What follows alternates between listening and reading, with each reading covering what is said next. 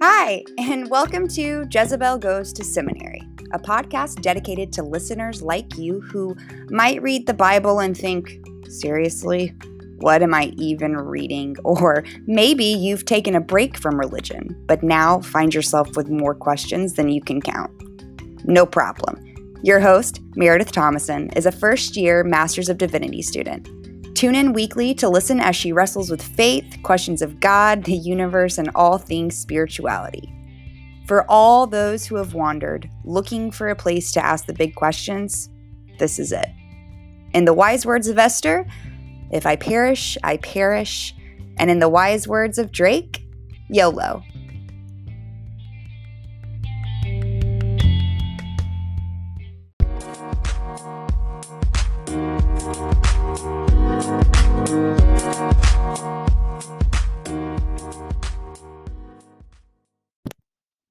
My gosh, guys, seminary, theology school.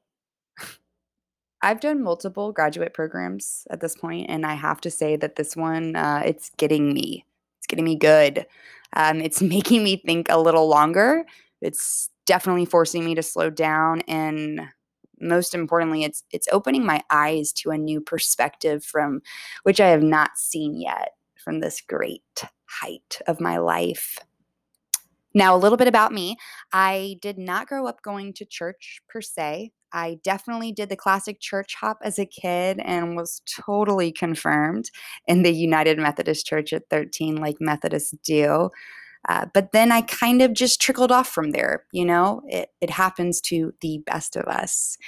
So I am an educator. I have my master's in middle grades education and my specialist in curriculum and instruction. So cognitive development of adolescence was kind of my jam for a while. And in that developmental period of adolescence, there is what's known as a as a moral formative formation period. So that's where you're figuring out what is right, what is wrong and how do I make these informed decisions while also being under the leadership of my parents.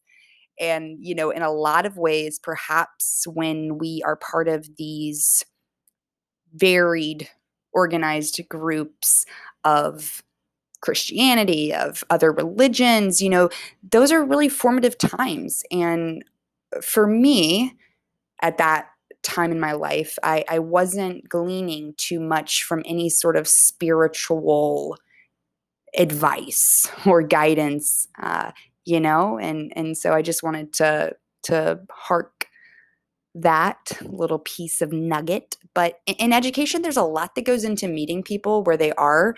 And for me, in terms of my journey with spirituality and my journey with God and my journey with, you know, Jesus as the Son of God, that definitely came later in life. And I feel totally comfortable telling you uh, this, but I definitely applied late to seminary. Like, I definitely turned in the application the day it was due. And I like to think that there's so much power in that message, truly, of applying to something really big late, or perhaps a reframe would be that I applied right on time, right?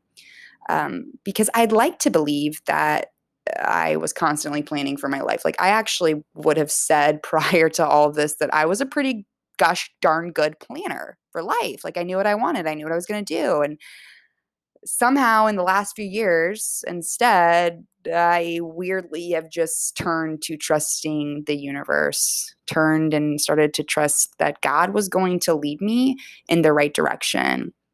And the right direction ended up being theology school this fall.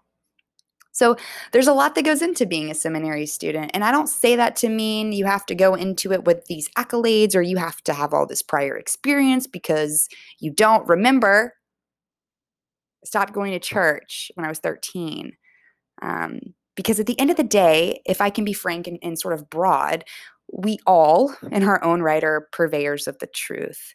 We all, in our own right, are seeking something more and within that, right, we all are theologians. And so this isn't a podcast where I want to predicate myself as being more holy than you because there's there's no such thing as me being more holy than than anything.